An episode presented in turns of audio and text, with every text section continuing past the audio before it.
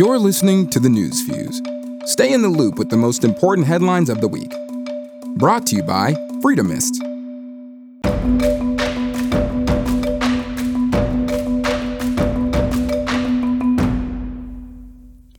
Wildfires are raging in California. Photos were released of Bill Clinton getting a massage by Epstein's accuser, and Goodyear Tires supports the Black Lives Matter movement but calls the phrase Blue Lives Matter unacceptable.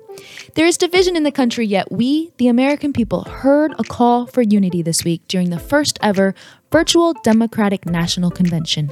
While the days were full of caucuses and meetings representing a variety of groups, let's just take a look at the content from the evening sessions. Day one of the twenty twenty Democratic National Convention introduced us to We the People. This was the theme for the week as the call went out to uphold the Constitution and strive for unity among the citizens of the United States of America. The night started off with prayer, a variety of Spanish phrases throughout, and jumping right into main topics: racial injustice, fair elections, and covid nineteen. We heard from both Republican and former Democratic presidential candidates who are now choosing to support Biden because, as Michelle Obama put it, Trump has only given us, quote, chaos, division, and a total and utter lack of empathy. If we have any hope of ending this chaos, we have got to vote for Joe Biden like our lives depend on it, unquote. Day two took us on a journey around the United States to prove that, unlike Trump, Joe Biden will restore true leadership and moral authority to our land. Unlike Trump, who looks out only for himself and the rich, Joe Biden grew up poor and will represent everyday people like those of us who are the backbone of the United States of America: the young, the L G B T Q community, Hispanics, people of color, and women. Unlike Trump, who uses his abuse of power in the country for his own gain, Biden understands that the country belongs to us, we the people. Chuck Schumer reminded us that Trump has diminished our greatness, unlike the Statue of Liberty and the values Biden stands for.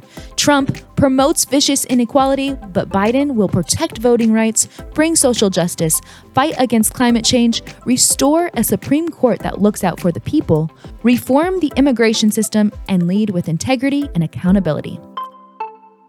Jimmy Carter and Bill Clinton also spoke, telling us that, unlike Trump, who blames, bullies, and belittles, Biden will build back better. Biden will give health care to us, while Trump thought it was good to take it away from us even during the pandemic. Trump has bankrupted the peaceful world, tearing down relationships through simple tweets and endangering our military by making blooper reels when it comes to interacting with other countries. But Biden has a history of building relationships for decades and supports our troops. As you may know, there were two nominees on the ballot. Bernie Sanders, who was supported by Bob King and A O C, failed to gather enough votes, though, and Joe Biden officially became the Democratic nominee for the presidential elections. A celebration took place, a four-sentence acceptance speech from Biden, and then a beautiful love story and picture of strength in the life of Jill Biden, who is convinced that Biden's faith in the providence of God and in us, the American people, is unshakable. The third day informed us that what unites us as we the people is far greater than what divides us, that being kindness, respect, empathy, and civility, all of which Biden will return to the White House. This evening focused on the women who are helping us build a more perfect union. Women's rights activists, including Billie Eilish, who are also against gun violence, climate change, and the deportation of immigrants, told us of how Trump just doesn't care.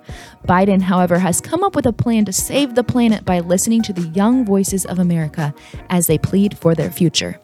Before we heard Hillary Clinton's disapproval of Trump and praise of Kamala Harris, we saw a clip on how, quote, women are the most political force in the United States of America, unquote. To the woman, it said, go ahead and celebrate, you rule breaker, you force of nature. Our country, our world needs you. Keep rising. A vote for Biden is a vote for women, families, and diversity.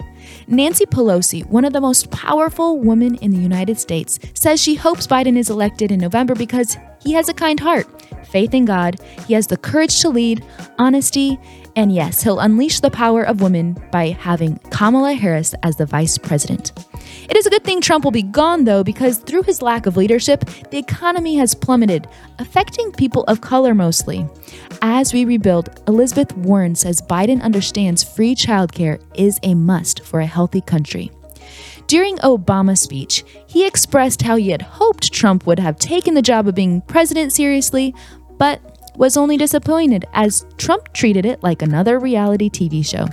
He's convinced that Biden has the experience, example, and concrete American policies needed to be president. But he's also worried Trump is going to make voting as difficult as he can for the American people.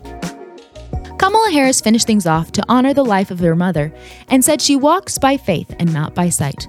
No matter what you look like, where you've come from, or who you love, every human being deserves respect and dignity.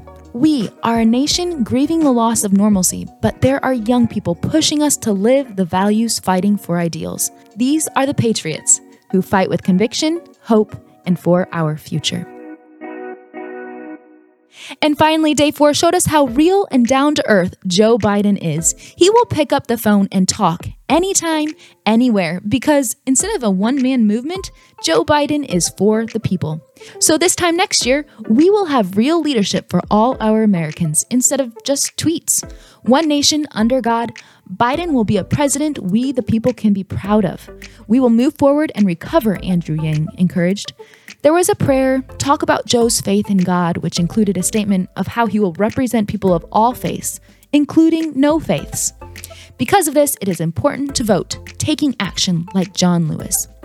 Unfortunately, Trump is a cheater, though, and the Constitution is under attack. Trump has admitted to sabotaging the voting process and is taking that right straight out from under us during the health crisis he has caused. A vote for Biden is a vote for the healing we need and a vote for our troops.